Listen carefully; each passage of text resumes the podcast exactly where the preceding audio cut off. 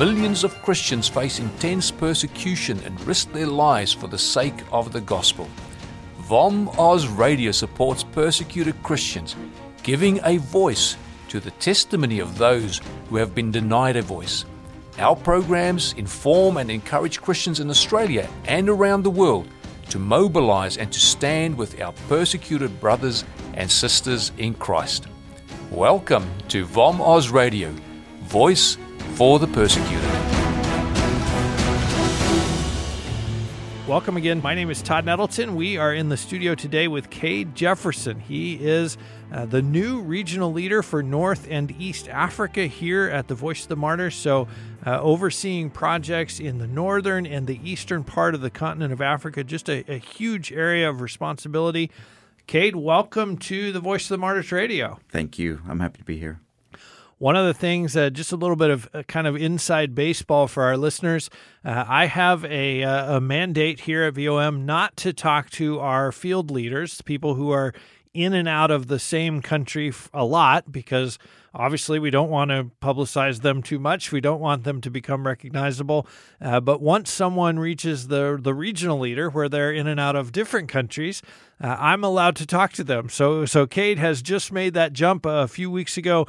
We talked with Sean Patton, kind of, I called it his exit interview as he was stepping into a pastoral ministry role. Cade has stepped into Sean's shoes, so he is kind of filling that regional leadership role. So that gives you kind of a little bit of background. So, Cade, I'm really happy that we get to talk because I know you've served overseas, you have stories to tell, but I've never been allowed to talk to you for the radio before, so I'm glad that we've reached that point. Talk a little bit about before you came to VOM, you served as a gospel worker. How did God sort of draw you out of comfortable American life and say, I want you to cross the ocean. I want you to go to a place where people have never heard. So I came to faith in high school, and it was while in college that discipleship really started getting to a deeper level. And it was at that point, nothing spectacular, no dramatic situation, but I felt a pull to missions while in college. And we were part of a small rural church. Loved it. It was a great, great church. And from there, we got sent out right after college and landed in Afghanistan. We spent several years in Afghanistan. That's an interesting place to start your mission career. That's true. It's true. I feel like it's always been like on hyperdrive, intense all the time. Yeah, and Afghanistan was wild. I mean, it was right after the Taliban fell, and it was the Wild West. It was intense there. We spent several difficult years in Afghanistan. And once we left, we returned back to the States and visited that church, that local church that we were part of that sent us out. While we were gone, they had acquired an associate pastor that we didn't know. We saw the church. We met with him, had dinner at his house. And then from there, we moved out of state.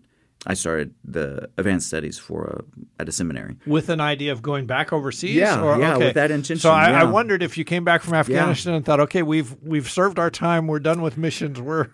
There was probably a solid 18 months of working through that of, do we want to do this again? It was difficult. 15, 16 years later, I still have images of what I saw in Afghanistan, that I guess emotions etched in my brain of intense things, kids digging in piles of trash, finding syringes like they were finding treasure, but also spending time with the small group of local Christians.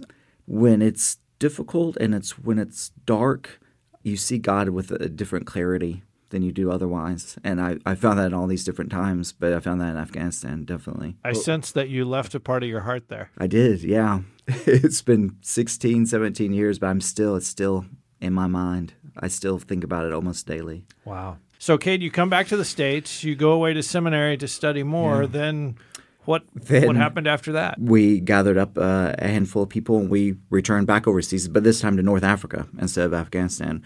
Spent a good deal of time there in North Africa. And yeah, just like that, I stepped into Afghanistan, I stepped into North Africa, and it was difficult, and saw some amazing things.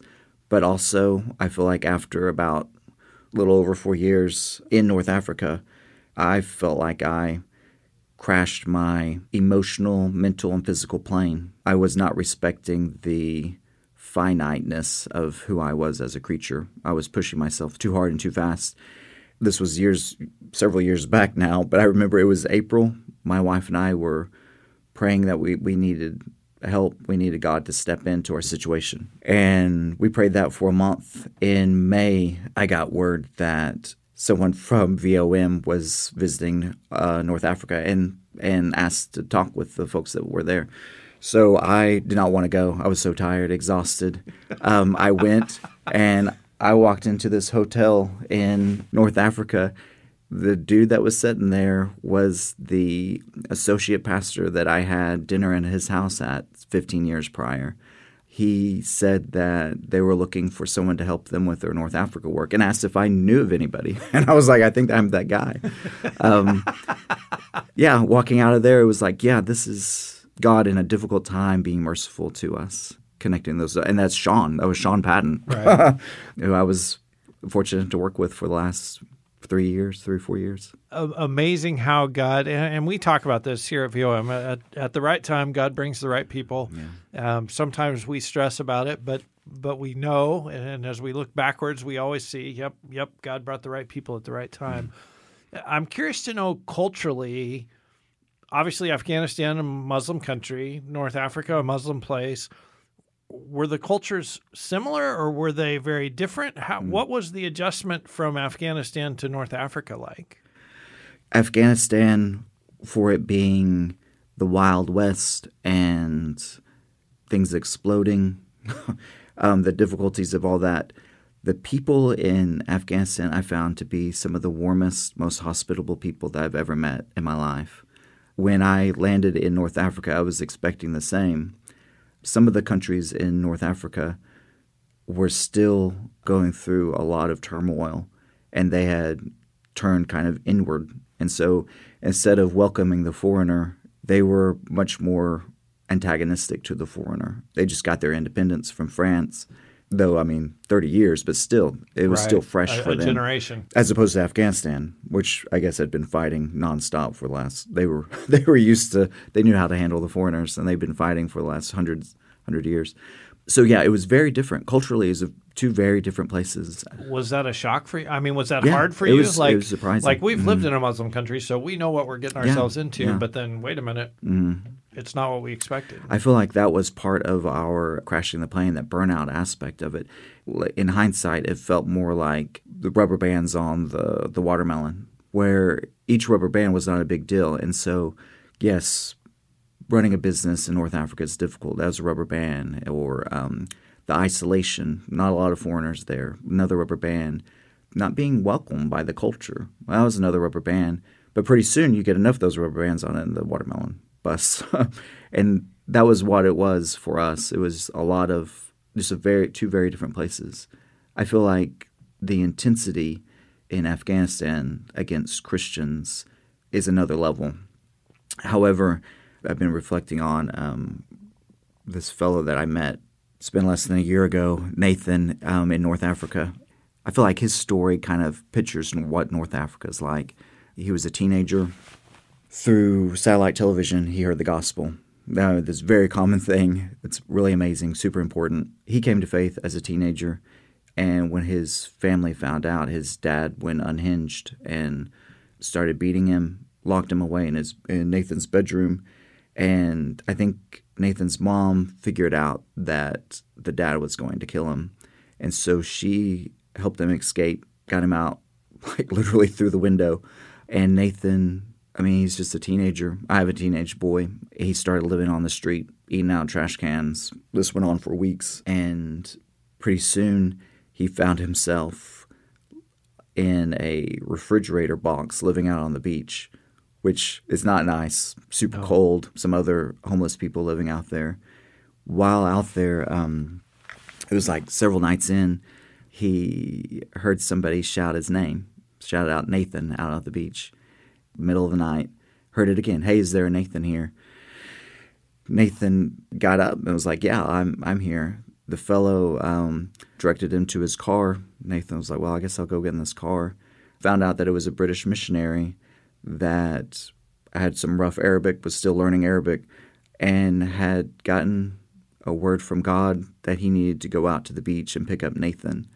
The British missionary had no idea what was going on with this, but obeyed, went out there, scared, nervous, picked up someone named Nathan at the beach, took him home, and started taking care of him. Nathan slept on the guy's couch for weeks. Wow. The guy started discipling him, taking care of him. Nathan now goes out to isolated villages in North Africa to help Christians that are out by themselves. We all have those, but it's just so striking to see those, and they happen at dark times in your life. Nathan was on the edge, out on the beach. I mean, he was holding his faith. He didn't recount and go back home, but I'm sure there was the God, why have you forsaken me feeling. And when it got really dark, God showed up and took care of him. Is there a Nathan here? It's so amazing. Cade, obviously you're stepping into this role, so you're relatively new. But as I look across your area, I think about so much persecution. How intimidated were you to take on this job? I'm stepping into something that's built up. And so we have folks in all those countries, working in all those countries in East Africa that are doing an amazing job. In North Africa, likewise, great folks doing great work. I mean, people that have been doing this job for 14, 15 years. And so it's overwhelming, but I'm not alone in that. Yeah. Yeah. Talk a little bit about our local partners in some of these places. And sometimes they're foreign gospel workers who live there. Sometimes they're local people. I think it's easy for our listeners to picture Voice of the Martyrs as the guy that gets on the plane in Bartlesville and flies across, and he's there to help the people and deliver the aid. All of this happens because there are those people on the ground who live there and work there and know the church. They know the people in the church. They hear the stories of, oh, hey, this village just got attacked. Hey, this pastor was just beaten up. Oh, this pastor was killed. His widow is here and her 5 children. Talk a little bit about how that actually works on the ground to go and help that widow, to go and help the people in that village that's just been attacked. Yeah. I feel like that's an aspect of it that's incredibly essential to who we are.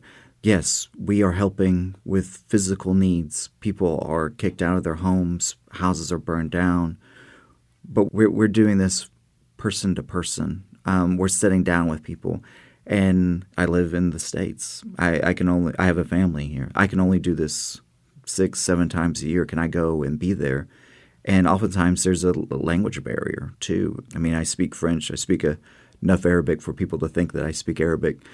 But it's the guys on the ground, these national guys that are able to go and sit down with the widow or the person that fled Sudan and is now in Cairo and doesn't know what's going on.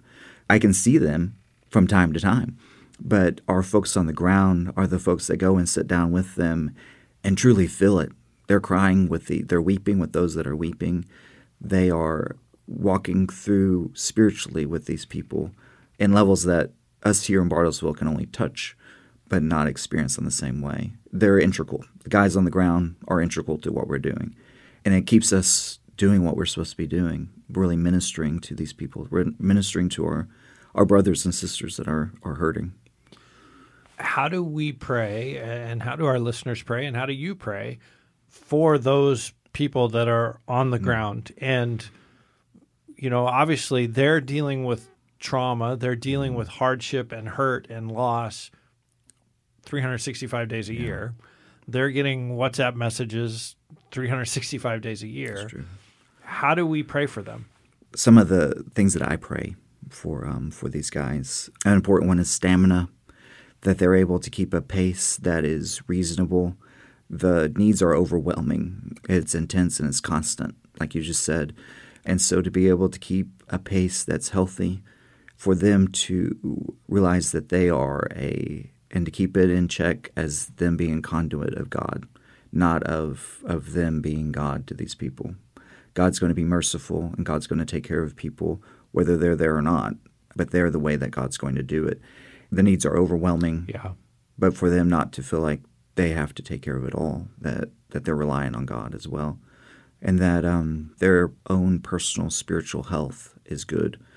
Because of this, when you see these things and they're constant, you can drain yourself out. And so when you're going through secondary trauma, seeing these things, that they can be healthy spiritually and emotionally, that they have people around them that are healthy and both spiritually and emotionally, that can take care of them. We want our people on the ground to be flourishing and to do well with what's in front of them, and not to run into the ground and not to burn out over this, but be able to do this long term. And we have people doing it long term. Yeah. I mean, we have people doing it for 15. We have a fellow in East Africa that's, I mean, I think he's pushing 20 years now with us. It's amazing. It is amazing. They just keep going. We're very, very fortunate to have folks like that. Yeah. Cade, obviously you served in Afghanistan. You served in North Africa. What are some of the things that you've taken from our brothers and sisters in those places and said, I want that to be a part of my faith walk too? What are some of the lessons you've learned or some of the qualities you've seen that you're like, okay, I want to develop that same quality? The way that they're able to maintain compassion nonstop. They're faced with people burning down their houses.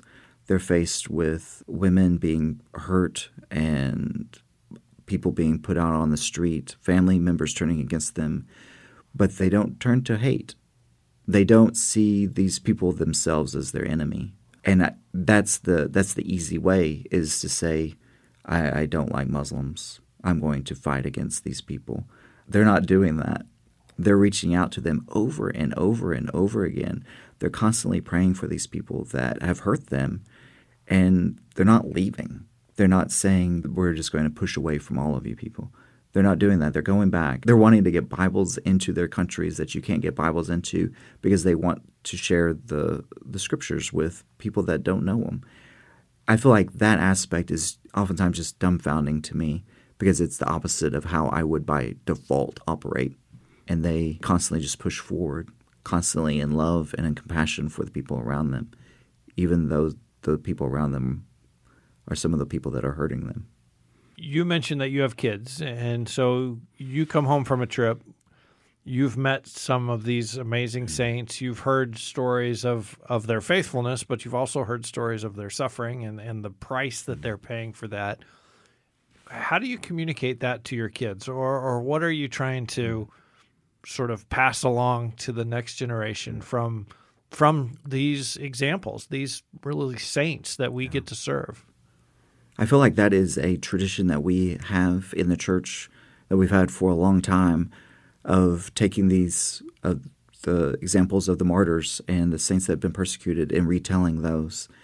I have younger kids. I have a teenager and a preteen. So the stories have to be filtered. They have to be cleaned up before I can talk about them.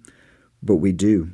We talk about these stories at the dinner table, and hearing these stories of people that are putting their neck on the line, that are really going out there and doing things that, like, I've talked to partners, a fellow in North Africa that is trying to get Bibles into very difficult places. And I've asked him, I've said, we call him Mark. I was like, Mark, are you sure you want to be doing this? Because this is dangerous. This is very dangerous, and it's going to come back on you. And he's like, yeah, I want to do it. At times I'm like, I almost want to talk him out of it, but he pushes forward. And so to tell those stories at the table with my kids of what Mark is doing in North Africa or what's happening in Kenya is encouraging. It's encouraging because it keeps us from being myopic and to think about just the little things that are causing our mild annoyances here, but be like, yeah, we're part of a bigger story. We may not be experiencing the same difficulties and persecutions that our brothers and sisters are experiencing elsewhere, but it's our family. It's like telling the stories of what your grandfather did to your kids. It's us. This is our people, and it's encouraging. It is encouraging. We talked a little bit about praying for our partners on the ground. Let's talk a little more broadly about the Christians, and obviously you know well the situation for Christians in North Africa. how do we pray for brothers and sisters like Nathan, who's kicked out of his own family? How do we pray for Christians who are going through that right now in North Africa? Like we've said, like I said earlier, with stamina. Stamina is important, and it can be thought of in continued faithfulness, continued trust in God and that he's going to take care of them. There's a psalm that says that God is close to the brokenhearted, praying that God fulfills that promise to them, that they're going through difficult times, they're brokenhearted, their families have rejected them. I don't think most of us understand the family bond, the family connection in that part of the world. Like your family group is your whole society. Yeah. It's your opportunity for education. It's your opportunity for a job. It's everything. Mm-hmm.